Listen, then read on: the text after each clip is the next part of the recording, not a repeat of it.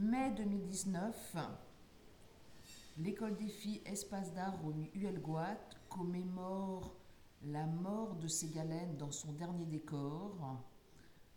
En haut du belvédère, à l'aplomb du gouffre d'Huelgoat, disparaissait le poète, sinologue, médecin de marine. L'école des filles, durant quatre jours, commémore sa mémoire à travers des rencontres. Il y a un peu plus d'un siècle, en octobre 1904, un jeune médecin de marine rentre de Polynésie, encore tout ébloui par ce qu'il a vécu pendant deux ans d'embarquement.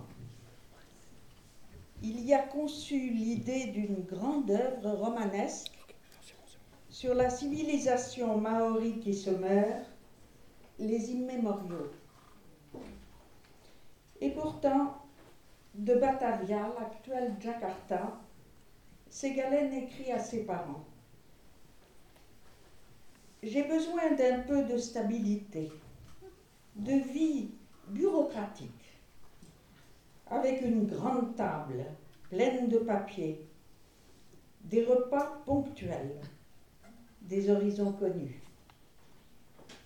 Après le tour du monde, ça sera bien accueilli.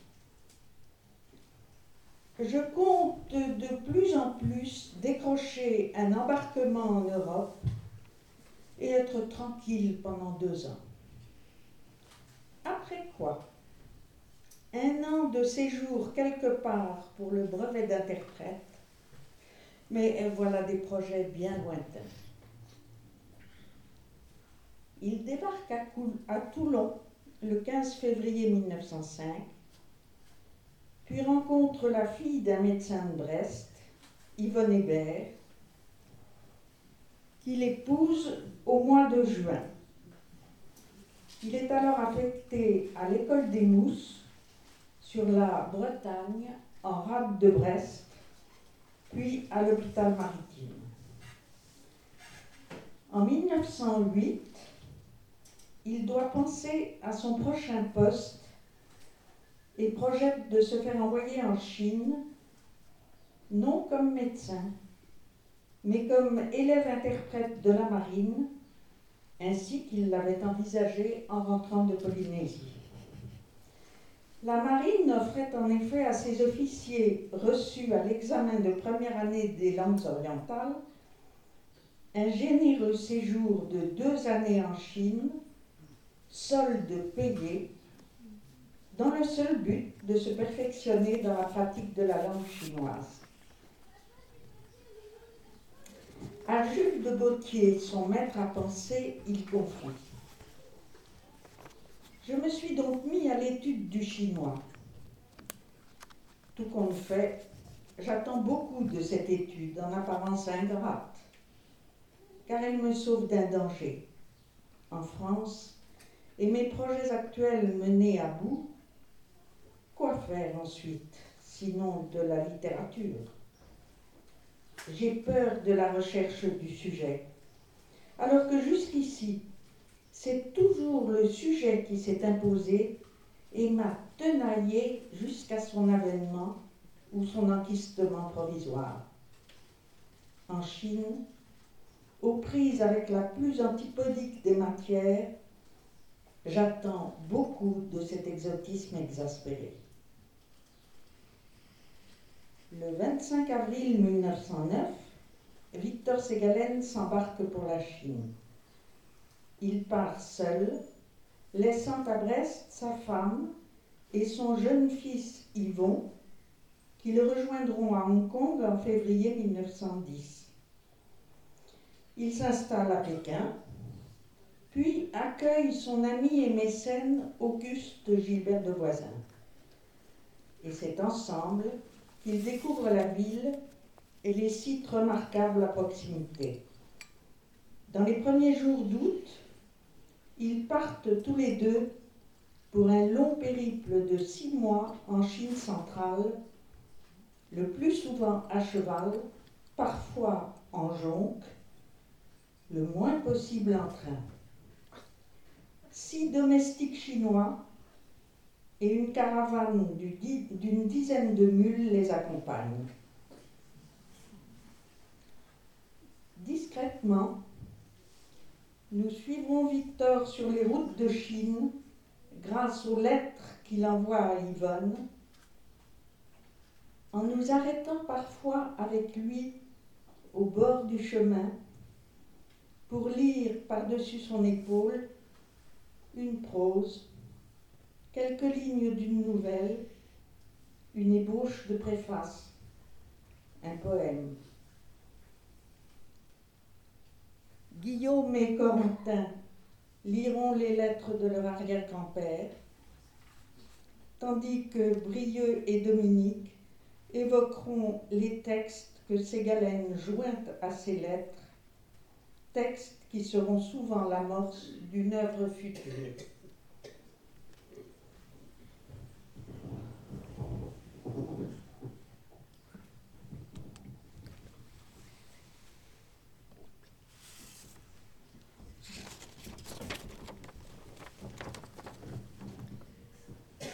Marseille, 24 avril 1909.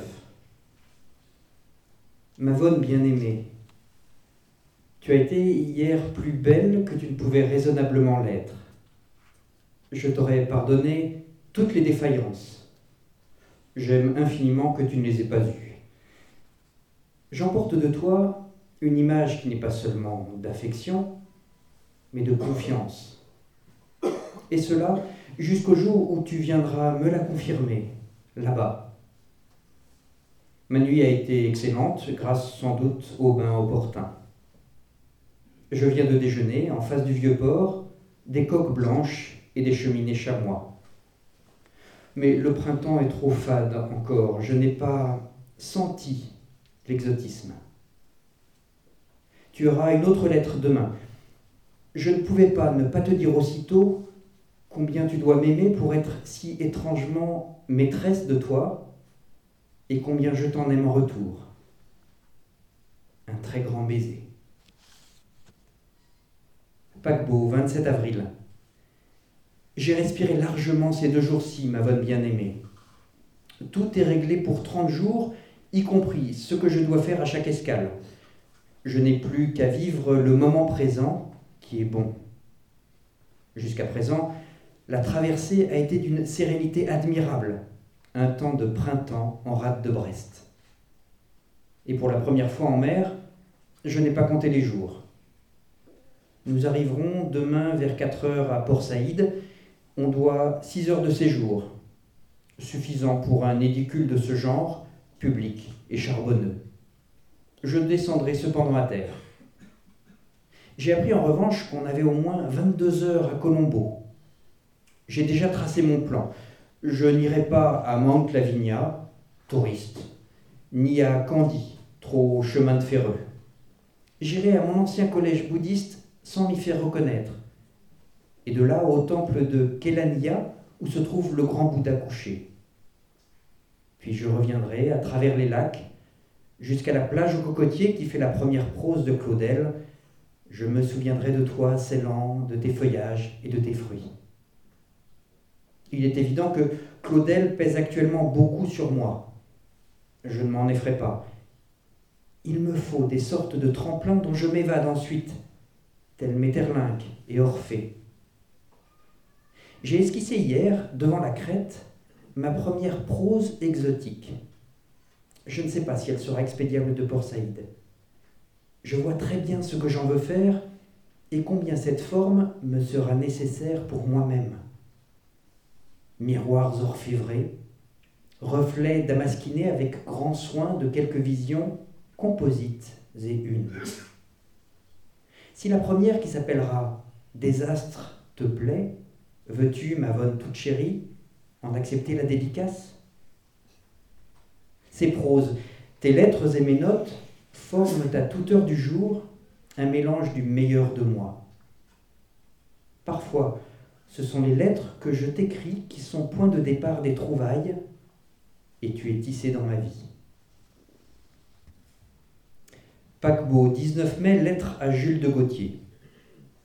Je vous ai quitté sans un au revoir de France, cher maître, et vous devriez m'en vouloir si vous ne saviez mieux que moi m'excuser. Vous ai-je quitté en vérité? J'ai tous vos livres, vos lettres et tant de souvenirs présents. Mes derniers jours ont été pleins de fatigue de toutes sortes et d'une seule idée, partir à la date fixée. Je ne crois pas vous avoir mis au courant de mes projets pour mes premiers mois de Chine. J'arrive à Pékin vers le 10 juin, après m'être arrêté à Shanghai, après avoir remonté le Yangtze par Nankin et Ankeou. De là, chemin de fer vers le nord. Je séjournerai près de deux mois à Pékin. Vers la fin de juillet, j'y serai rejoint par mon ami Gilbert de Voisin, que l'apparition du bar de la Fourche a empêché de prendre le paquebot avec moi. Nous partons de Pékin le 1er août, avec comme programme Xinyanfu, Lancheufu, Chengdu dans le Sichuan, descendre du Yangtze jusqu'à Ankeou, puis Ankeou à Canton, où nous espérons arriver vers le 1er février. C'est après ce voyage, dont la documentation et la réalisation m'auront fait voir à peu près toute la Chine, que ma femme et mon fils me rejoindront et que nous nous installerons en toute connaissance de cause et très probablement en raison des projets exposés sur la côte. Pékin, 25 juillet. Mavonne tout aimé, le séjour de Pékin se déroule, heureux, éclair et chaud, et très occupé. Partir le 1er août eût été puérilité dangereuse, nous n'étions pas prêts. Les plaques de Vérascope pas arrivées, le commandant Brissot pas de retour. Ajoute à cela que la voie est coupée par les pluies. D'autre part, il nous reste à faire autour de Pékin trop d'expéditions de premier ordre pour les sacrifier à un tourisme expéditif.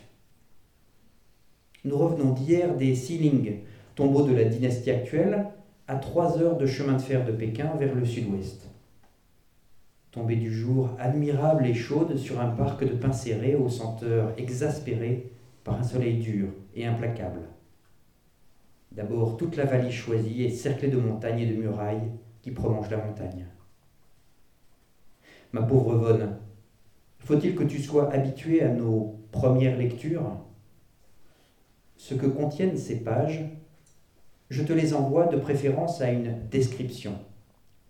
Parce que peut-être si tu n'y découvres pas le monument même, tu m'y retrouveras mieux, moi qui t'aime et t'aime sans cesse comme jamais.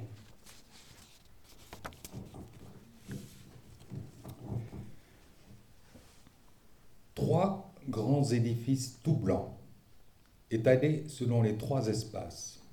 Portes Non pas, mais des impériaux pour la procession qui va suivre.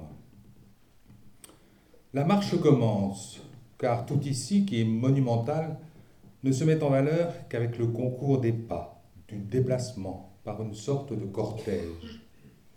Il faut successivement découvrir ces aspects. Stabilité, immobilité volontaire, pesanteur Non pas. Que les Égyptiens éternels aient tous sacrifié de leur génie, de leurs hommes et de leur temps autant qu'ils sont honorés. Mais ici, quel mépris à rebours du temps lui-même il dévore qu'on lui donne à dévorer. Il urine, il décatit, il abrège, il tronçonne, il éventre et pourrit, qu'on lui donne à détruire, qu'on nourrisse sa faim. Et non pas avec des aliments durs et indigestes. Voici des mets plus apprêtés, des bois odorants, des tuiles que délitera la pluie et que la charpente effondrée versera comme des gravats sur le sol des charpentages faits pour la chute immense, et des joints si précaires que déjà tout baille et se disloque. Le temps est repu. Ici, le monument est indurable et léger. Mais il se réclame d'une autre puissance. Le monument chinois est mobile, et ses hordes de pavillons, ses cavaleries de toits fougueux, ses poteaux, ses flammes tout est prêt au départ, toujours, tout est nomade. Rendons-lui donc son en aller, sa fuite, son exode et sa procession éternelle.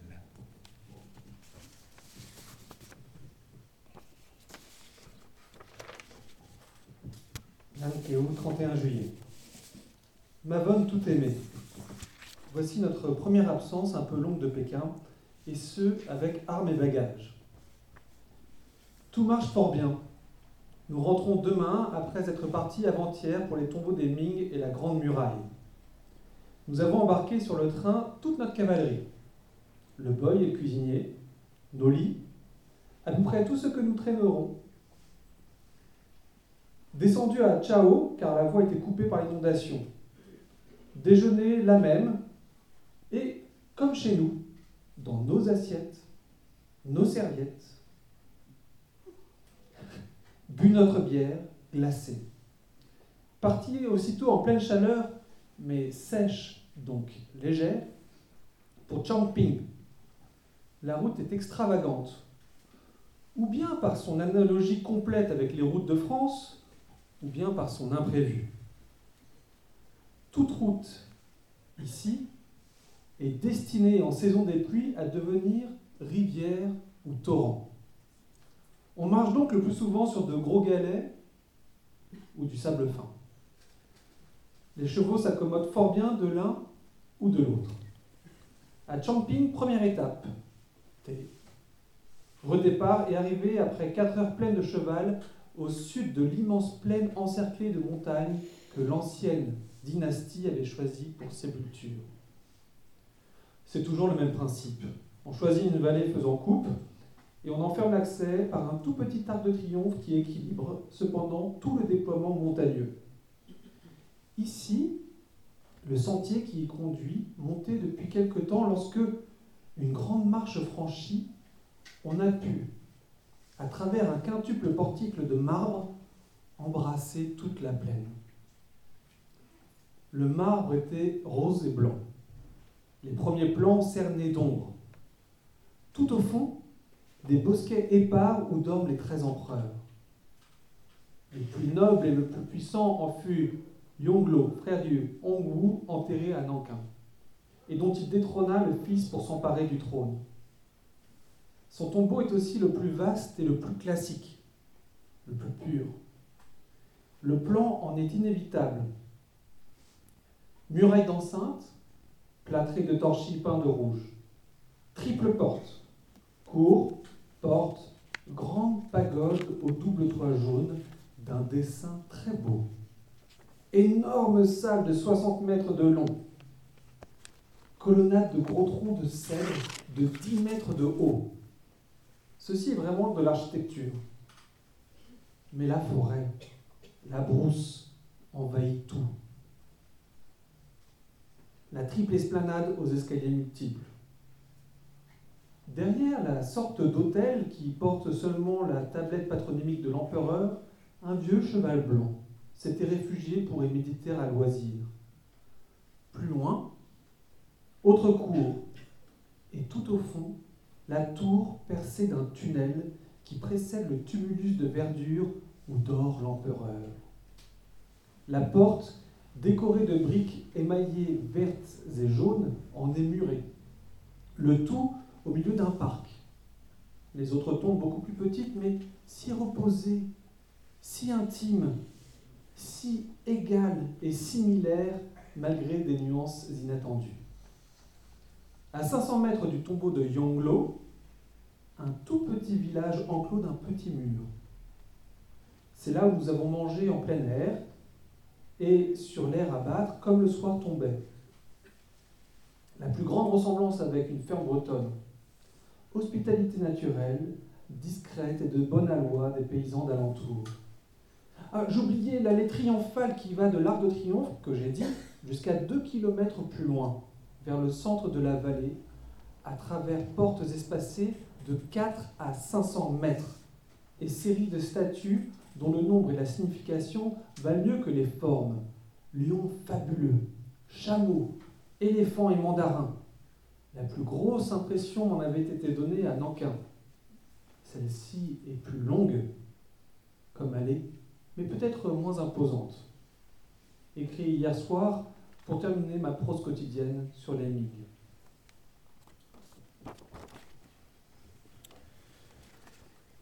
Je suis empereur. Je choisis ma sépulture. La montagne est douce aux yeux. Voici, ce recoin sera le mien. On verra donc une première cour coupée d'une grande porte sous un toit, puis une autre débouchant au grand temple où se tient, toute raison menue d'une si énorme chose, ma tablette.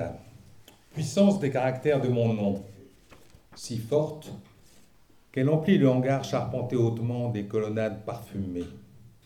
Et la cavité de la salle, où la lumière et l'ombre se mélangent, se remplira de toute la valeur de mon nom. Il me faudra quelques vivants autour de moi. Je tolérerai ce petit village afin de voir la fumée passer parfois sur l'air paisible vers le soir. La vallée est enclose, bien enclose. Seul l'arc triomphal en défend l'unique accès. Tout ce qui passe y est donc ennobli. Mon mur rouge me défend, en outre, et aussi le jardin qu'il contient. Que cette porte arrête les bruits, et celle-ci les mauvais sorts. Que ce temple énorme, où vit toute seule la tablette de mon nom, me défende contre les prosternations. La tour achèvera ses remparts accumulés. Ceci me sépare enfin de la vie, roi de cercueil et lambré de balais. Oui, ma demeure est assemblée, impénétrable, et pour dernier lit, j'aurai le tumulus que l'on a percé jusqu'au cœur. J'y pénètre, m'y voici. Et maintenant, refermez la porte sur moi, cimentez le mur, murez le chemin des vivants.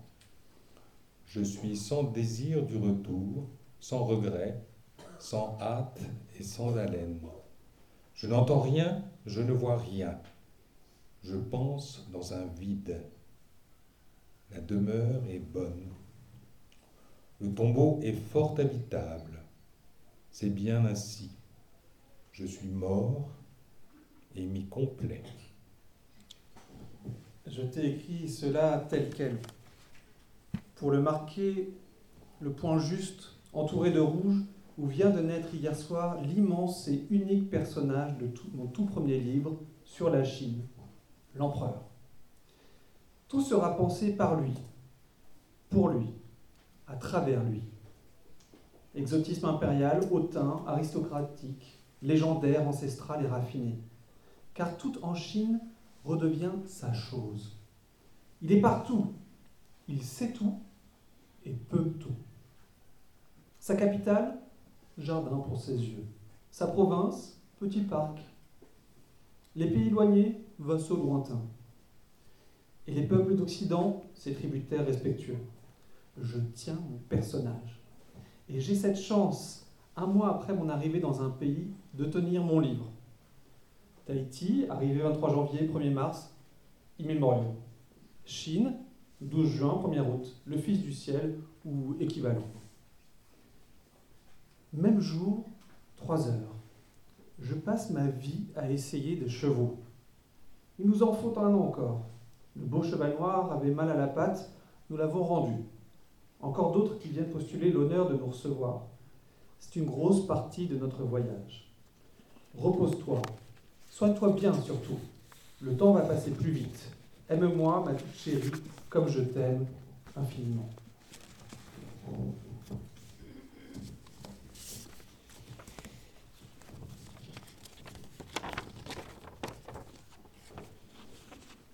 Pékin, 8 août. Nous sommes en plein départ, ma bonne aimée. Ce qui veut dire qu'après nous être donné quelques jours de stabilité délicieuse à Pékin, nous réemballons tout pour le vrai voyage. Il a fallu une dernière fois faire le compte de ce que nous mangerons de beurre, de conserve, d'huile, de cornichons et de bougies durant six mois, sans oublier la poudre pour faire lever le pain car le pain chinois n'est qu'une pâte pétrie d'eau chaude et cuite à la vapeur. Nous avons dû compter aussi le nombre de munitions de guerre et de chasse, 100 boîtes de plaques pour le vérascope, et en sellerie de quoi équiper 5 chevaux au complet. En voyage, j'écrirai tous les jours ceci, ta lettre. dont je te prierai donc d'extraire les narrations d'ordre impersonnel à l'usage des amis, puis une ou deux pages strictement littéraires rangées sous le nom ironique de tuiles et briques. 9 août, 7 heures du matin. Nous partons. Je t'embrasse infiniment, mon grand amour. Chincheu, 11 août. Padan à Chincheu, notre dernière station de chemin de fer, que nous retrouverons à Taïwan-Fu, mais pas pour nous en servir. Discussion prolongée, essayer des charrettes, mais route trop mauvaise. Alors, visiter le village qui fut jadis une ville énorme de 20 km de murailles. Comme nous cheminions sur les remparts qui le dominent, Augusto a aperçu quelque chose d'assez saisissant. Un mur de 2 mètres entourant une sorte de puits de broussailles. Émergeant de tout cela, mais enfoui jusqu'aux genoux, un dos d'homme, des épaules, une tête coiffée du chapeau de cérémonie des Ming.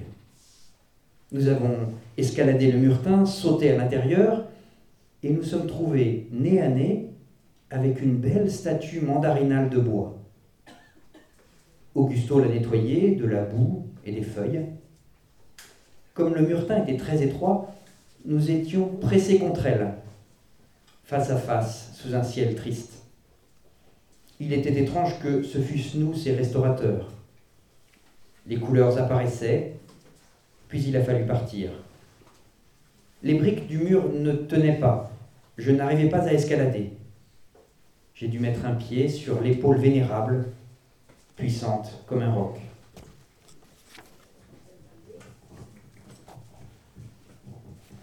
Tu me contemples avec effroi, car je suis enfoui jusqu'aux genoux dans la terre humide, et ces feuilles et cette boue où je me dissous lentement. Les fibres dans lesquelles on m'a taillé éclatent. La pluie m'a trop lavé, en buvant toute la splendeur de mon apparat mortuaire. Mais je te prie, toi qui me regardes avec une pitié étrange chez un étranger, du bout de ce bâton, fais tomber les mottes et les souillures qui enlisent mes coudes et emplissent mes paumes et mes doigts. Accomplis ce salut à l'oublié que je suis et tu verras.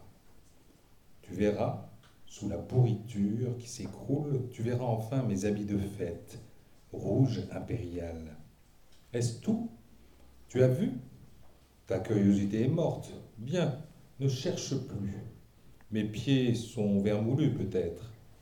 Laisse la terre monter à nouveau autour de moi. Et pars.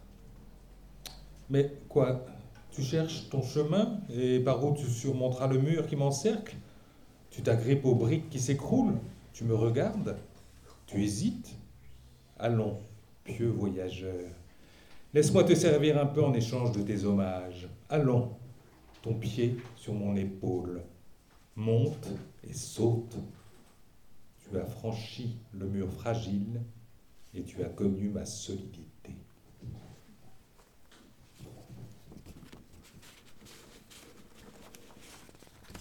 Taïwan Fu, 24 août. Notre première grande arrivée, ma bonne chérie. Trouvé très exactement 5 lettres de toi à la poste restante. Lu et relu deux soirs durant. Repos. Partie de Wu Taishan très reposé, très ravi des deux jours passés en haute montagne, mais étape fort rude. De 9h du matin à 5h du soir, nous n'avons quitté notre selle que pour aider nos chevaux à monter des escarpements fort durs. Soleil répandu sur tous les nuages. Temps lourd. Montons d'abord à un col de 2676 mètres d'altitude. Nous trouvons toute la flore de Langadine, Scabieuse et Edelweiss. 6 juin, un exemplaire de la dite espèce. Vent âpre et pur, dégringolé de l'autre côté, sur un splendide massif de montagnes où nous descendons sur le dos d'un éperon qui s'avance seul au milieu des autres versants. Nous n'aurions pas supposé qu'il fût possible à des chevaux de marcher huit heures durant selon des équilibres aussi variés. Nous, fatigués de leurs efforts mêmes, couchons à Nantaou tout. Mais le lendemain, nous étions frais. départ avec l'aube et commencer des chemins en terre jaune. Ceci est difficilement imaginable. La terre jaune, le lius, est une poussière accumulée depuis des milliers d'années et qui couvre un bon quart de la Chine d'une couche friable, émiettable, peut aller jusqu'à 600 mètres d'épaisseur. Alors, le paysage est, est agrandi, celui qu'offrirait pour un insecte une motte de terre ravinée par la pluie. La route y a fait non sa marque, mais son trou. La route est une ornière géante, encaissée entre deux hautes falaises jaunes, toutes poreuses, creusées par le pied, délayées, pulvérulentes. Juste le passage des chariots. De temps à autre, la route se bifurque. L'embranchement grimpe le talus, fait montagne russe, redescend et se confond avec la voie principale. Cela fait voie de garage et les chars peuvent se croiser. Par beau temps, le sol est agréable et le pittoresque d'une intensité rare. La route est un canal tortueux dont chaque détour est un imprévisible.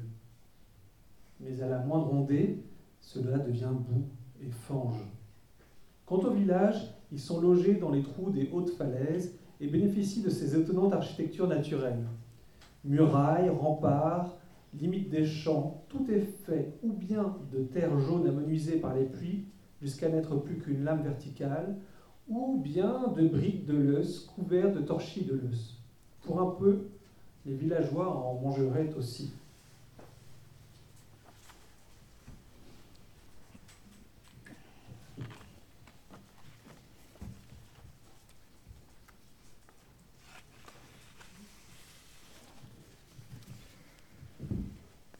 Et tuiles, terre jaune.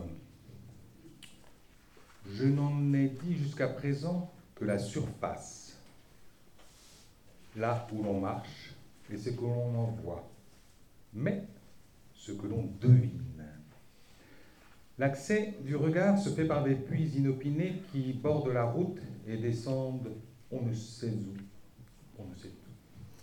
Si l'on regarde, on voit qu'une de leurs parois obliques, coûte les conduits et sonore, si l'on y jette un nom, va se perdre dans une ouverture plus grande. Ces puits sans tunnel sont les plus mystérieux. Quand la route soudain se défonce, quand toute une grande plaque ronde s'effondre sur elle-même autour d'un de ces puits, alors on voit que le bord de la falaise et la route même, et peut-être toute la montagne, est minée de cavernes et habitée de creux immenses, lentement dissous par les eaux. Si l'on pouvait, d'un pied aussi large qu'elle, la frapper fortement, elle donnerait un son lamentable et vide, et puis sans doute croulerait sur elle-même ainsi qu'une immense taupinière, écrasant ses habitants et ses parasites, les hommes.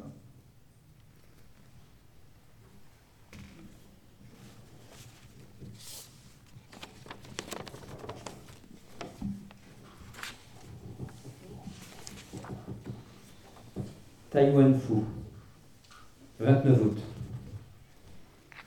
Voici quatre jours d'un peu de monotonie, ma bonne chérie, terminée bien vite par une soirée productive et une journée d'aujourd'hui délicieuse. Nous avions enfin pris la grande route, la vraie grande route impériale, celle des caravanes de jadis. Largeur et ornière majestueuse. De temps à autre, tour de veille ruiné. Hier, justement, comme Augusto me racontait une série de jeux imaginaires, je l'ai arrêté pour lui montrer une pagode plus délabrée que toute autre. Nous sommes un peu dégoûtés de les visiter. Elles sont toutes, en cette province du Shanxi, formidablement laides de couleurs et de personnages. Mais celle-là a été si minable, si dévastée, que nous sommes entrés par dérision. Dix statues, minables aussi, de stuc et de torchis pleins. Enfin, dans un recoin, une belle chose.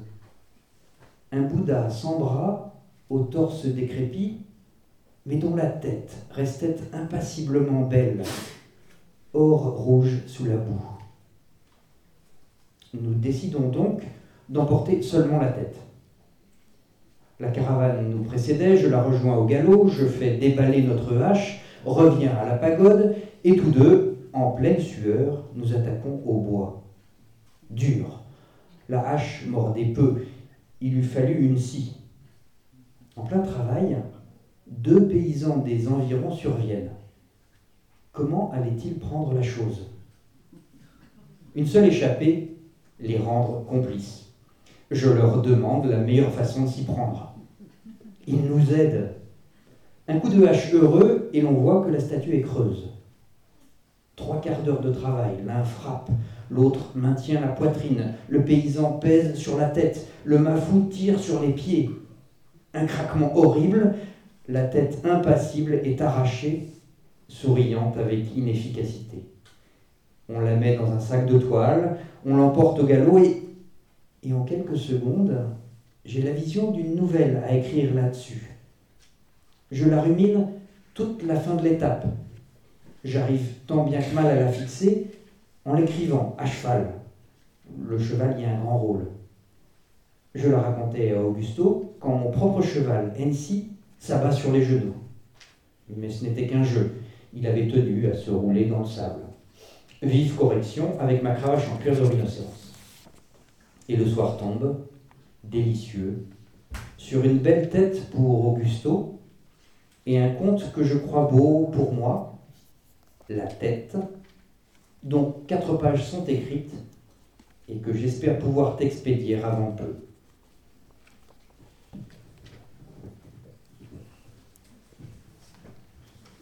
Et la tête? La tête? Vous y pensez donc, Annie? Eh bien, elle roulait devant nous, sur la pente. J'allais vous dire que la route s'inclinait fort. Elle roulait en sautillant. Oh Et cela m'agaçait un peu de la voir s'érailler. J'aurais bien lancé mon cheval pour lui barrer le passage, mais nous arrivions à la fin de la descente et je croyais bien qu'elle s'arrêterait là. Vous croyez? Vous aussi, Annie, vous l'auriez cru. Eh bien non, elle ne s'est pas arrêtée là. Elle a grimpé le versant opposé aussi vite qu'elle dévalait la pente. Mais mon cheval avait bourré la côte et nous arrivions en haut tous les trois, la tête, mon cheval et moi. Elle eut une hésitation courte et repartit. Le sentier était plein d'obstacles. Toute la terre descendait en cascade avec des marches, des ressauts, des chutes. Mais cela ne vous surprenait pas de l'avoir roulé toujours? Quoi de surprenant? Elle avait pris son élan dans sa chute, voilà tout. Pourtant, je m'énervais un peu. Heureusement, elle se laisse aller au détour de la grande route sans marquer un raccourci que mon cheval enfila d'instinct. Et nous voilà devant elle. Je la vois venir avec un peu d'émotion, je l'avoue. Pas celle que vous croyez, Annie, non. L'attente du coup, de la chose en vitesse qui fonce droit sur vous. Mais quoi, mon cheval avait compris aussi. Il court à sa rencontre et d'un bon coup de sabot la chasse en arrière, la rejoint, la dépasse, l'attend, la reçoit, la manque, et puis fait enfin un rattrapé splendide. Quoi donc, Annie? Cela vous paraît extraordinaire? Nous ai-je pas dit que Hensi, le cheval, était un bon poloponais Il courait un peu trop sur la boule, sans doute. Oh, vous êtes toute pâle à votre tour, Annie. Pourquoi ne comprenez-vous pas la chose comme moi?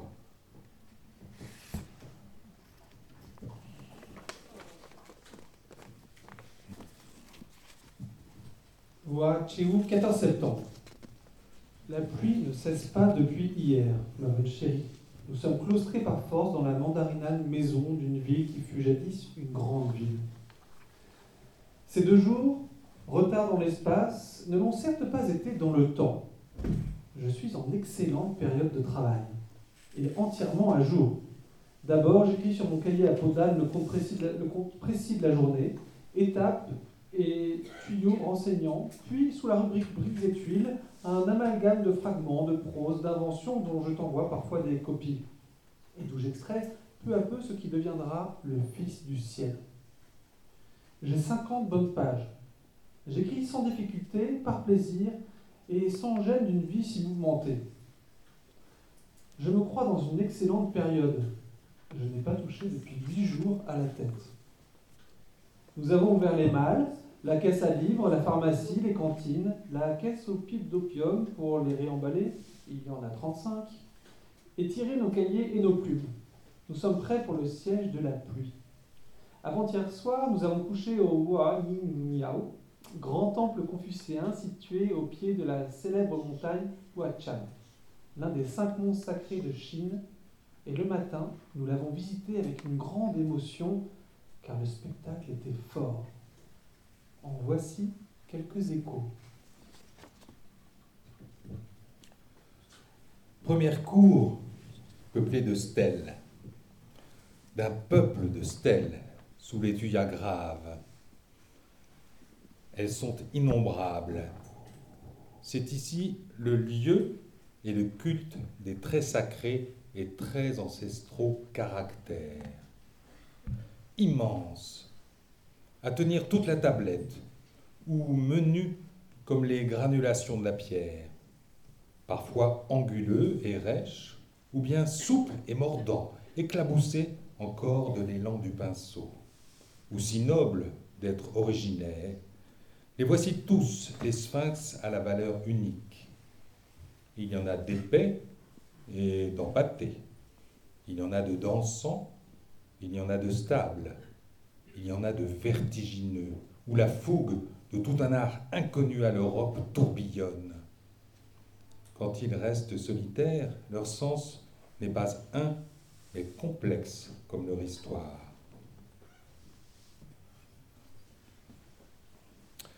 Quand, euh, enchaînés par la logique du discours, ils pendent les uns aux autres et empruntent leur valeur à ceux-ci qu'ils sont là et non pas ici, alors ils forment une trame soudaine, figée pour l'artiste lui-même, et qui n'est plus pensée dans un cerveau, mais dans la pierre où ils sont hantés.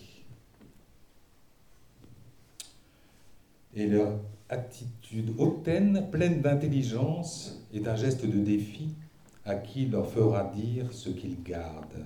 De là, ce défi à qui leur fera dire ce qu'ils gardent. Ils dédaignent de parler. Ils dédaignent d'être lus. Ils ne réclament point la lecture ou la voix ou la musique. Ils méprisent les syllabes dont on les affuble au hasard des provinces. Ils méprisent les tons changeants et les syllabes qui les affublent au hasard des provinces. Ils n'expriment pas, ils, Ils signifient, signifient, ils, ils sont. sont.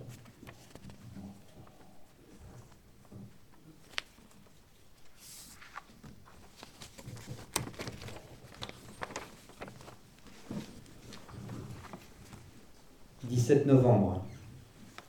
À mi-route, entre Lancheu et Chengdu. Jamais le voyage n'a été plus réussi, ma bonne chérie. D'abord, nous dégustons pleinement l'admirable automne chinois, bleu glacé dans le ciel, et toutes les couleurs chaudes sur les feuilles. Depuis Lancheu et surtout Mincheu, aucun incident que des successions de paysages étonnants. Les gorges du Hechuei nous ont tenus trois jours entiers et ont été splendides. Au centre, et très en contrebas, le torrent, clair encore et qui n'a pas eu le temps de déménager trop de boue. De chaque côté, nulle place à un sentier, mais celui-ci est obligé de s'accrocher aux versants qui sont âpres, durs, onduleux. On monte de 100 mètres en 10 minutes, on redescend au niveau de l'eau, on regrimpe. Parfois, le versant est si déclive qu'il n'y a même pas de place au sentier. Alors commencent des passages que j'appelle en étagère, sorte de ponts collés aux flancs verticaux, soutenus par des pieux obliques comme des consoles. C'est fait de bois, de branches, de terres et de trous. Assez dangereux. Les mules passent tout juste car leur bas en tient toute la largeur. Aux endroits trop périlleux, on doit les décharger, ce qui est long, et passer les bagages à bras d'homme. Au bout de trois jours de ce métier, nous étions éreintés. Impossible de faire plus de 35 km par jour à cause du terrain. De plus, les réactions des chevaux qui grimpent ou descendent sont extrêmement dures en mauvaise route. Mais surtout, le spectacle était lassant de beauté, de formes et de couleurs. Nous étions gorgés de ces gorges, un peu comme si on a trop vu de Gauguin. C'était d'ailleurs toute sa palette, avec des jeux de lumière végétale, soleil à travers les feuilles d'automne que je n'aurais pas imaginé.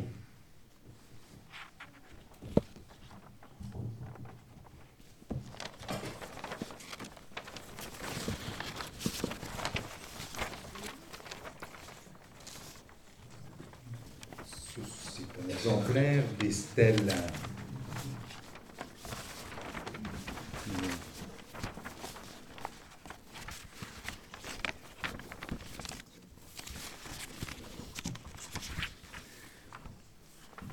Pour illustrer aussi quelque chose qui avait été dit tout à l'heure, voici euh, donc euh, un extrait d'une page. Vous remarquerez que sur euh, en haut, euh, donc il y a également des caractères chinois, on en parlait tout à l'heure.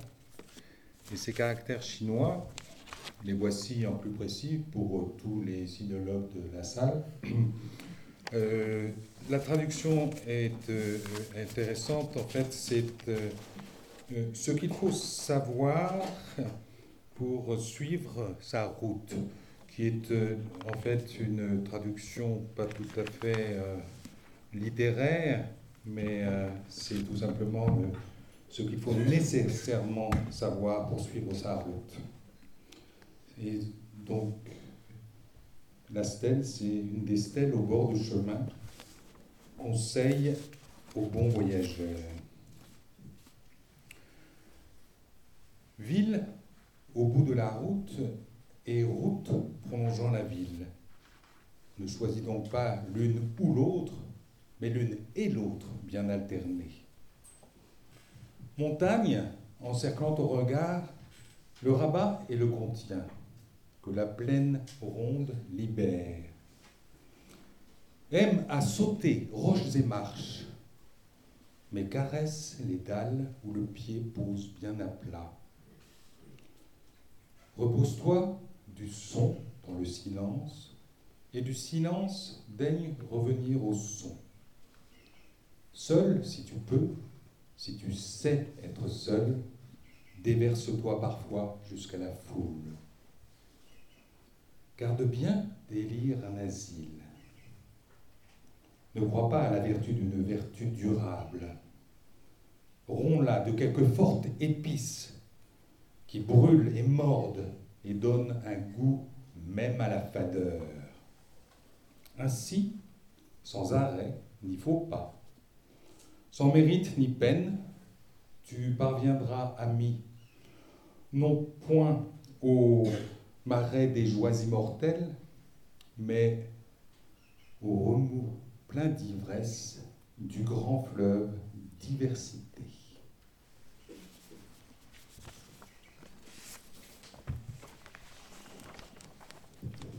à bord de l'Aigrette, 18 décembre 1909. Voici la dernière lettre que tu recevras à Paris, ma bonne chérie, puis tu en recevras, je l'espère, aux escales. Puis ce sera le jour tant attendu, mon grand amour, où je ne t'écrirai plus pour longtemps, pour si longtemps que nous dirons jamais. Si tu savais comme j'y cours à ce moment, pourtant celui qui passe aujourd'hui et tous ces jours est l'un des plus beaux du voyage. C'est aussi celui où je te regrette et t'imagine davantage, puisque pour le confort et le praticable, tu si bien avec nous. Nous avons eu la chance de trouver une excellente jonque. Notre ami Pierre a baptisé l'aigrette, car il paraît que nous en pourrons chasser à profit. Augusto est fou de joie à l'idée qu'il y a pour nous de 20 à 25 jours de cette promenade admirable en perspective et qui se pimentera d'ailleurs des beaux rapides et des admirables gorges qu'on trouve entre Chongqing et Yichang. Nous allons arriver dans quelques heures à Kiating et je vais aussitôt faire partir cette lettre. Tu recevras donc les suivantes à Marseille. Je ne cesserai jusqu'au bout de te recommander ceci. Une fois tout emballé Et toi-même, ne te préoccupe plus de rien, si ce n'est de te donner le plus beau voyage et de nous arriver le mieux possible à Hong Kong, où tu seras reçu comme une reine et comme le plus grand de mes amours. Embrasse Yvon, je t'aime toutes, toutes. Yangtze, 14 janvier 1910. Je crois bien être né ce jour-là, ma bonne chérie. Mon calendrier chinois m'avertit seulement que je suis au 4 de la 12e lune, ce qui est une autre façon de considérer les choses. Le grand fleuve a pris une vie singulière depuis quelques jours. Nous sommes entrés dans la région des rapides. Ce que je t'ai décrit sur le Tao était vertigineux et vif. Ici, la masse d'eau est considérable et le régime de chute beaucoup plus classique. Voici de quoi se compose un rapide. Un étranglement dans les berges, ce qui force le fleuve à darder une lame dure, une véritable langue effilée d'eau qui marche 15 nœuds et va s'enfoncer au milieu de tourbillons, de rouleaux d'eau, de sources sorties des profondeurs du fleuve et d'une série de mouvements dont l'eau de mer ne peut donner idée. La manœuvre est toute différente pour monter ou descendre.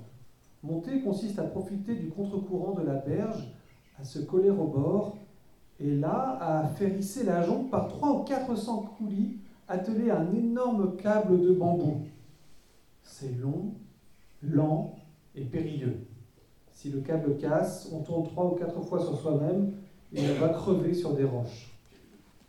Descendre, au contraire, se fait en profitant de la vitesse énorme de la langue, dont on tient le milieu et qui vous lance en plein tourbillon.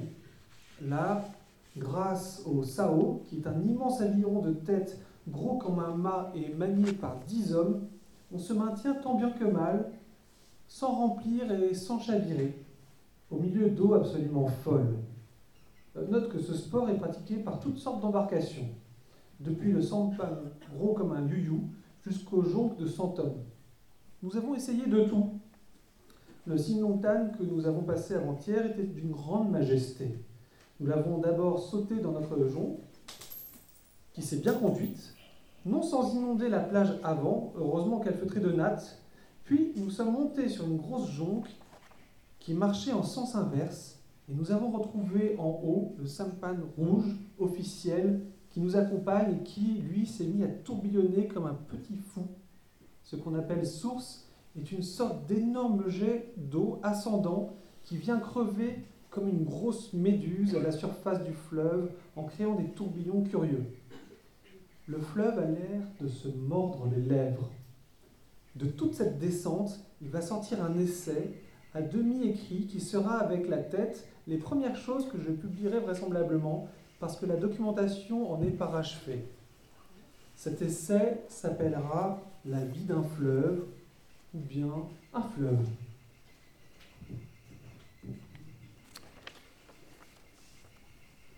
Un grand fleuve.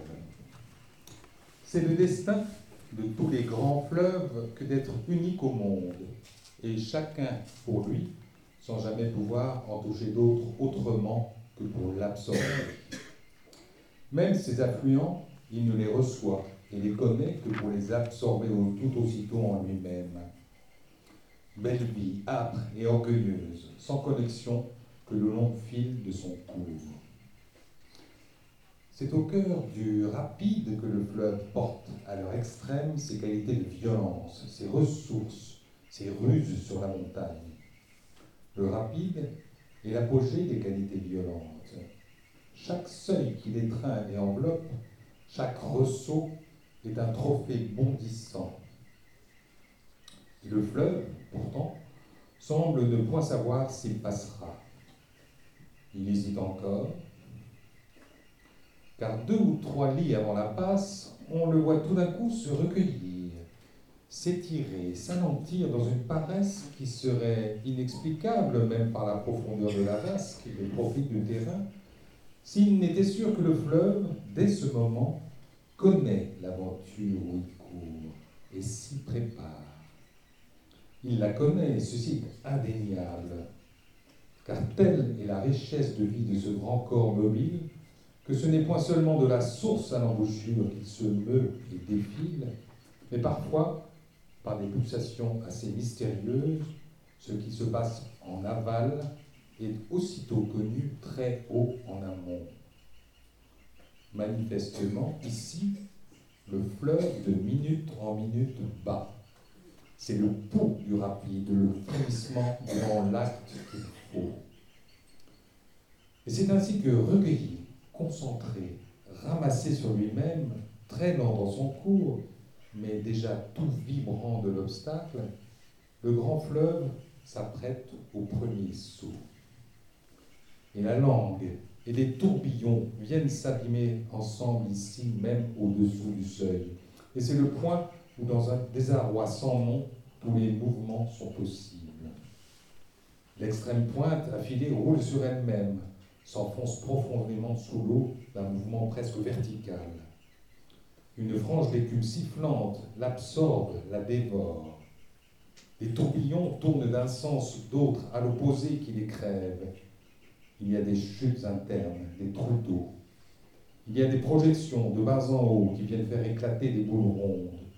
Le fleuve, divisé dans l'effort, émétier, émietté, pulvérisé, n'a plus ni battement, ni cours, ni conscience.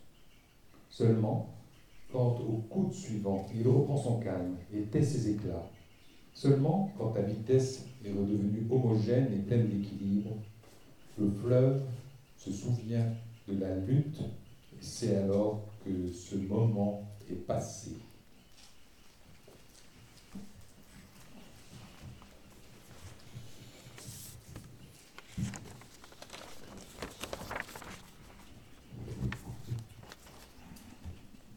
Hong Kong, 18 février 1910.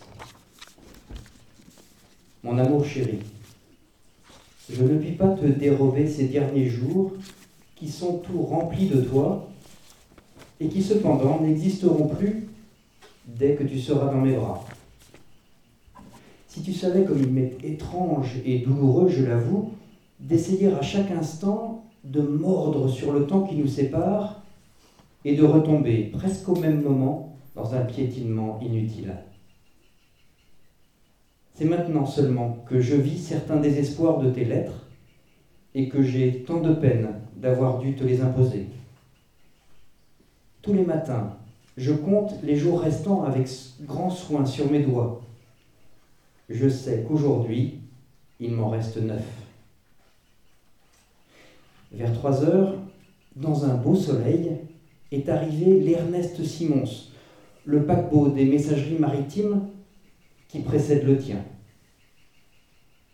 Et je t'ai imaginé, dans ce cadre identique, m'attendant à l'arrivée et te donnant enfin à mes bras. Victor.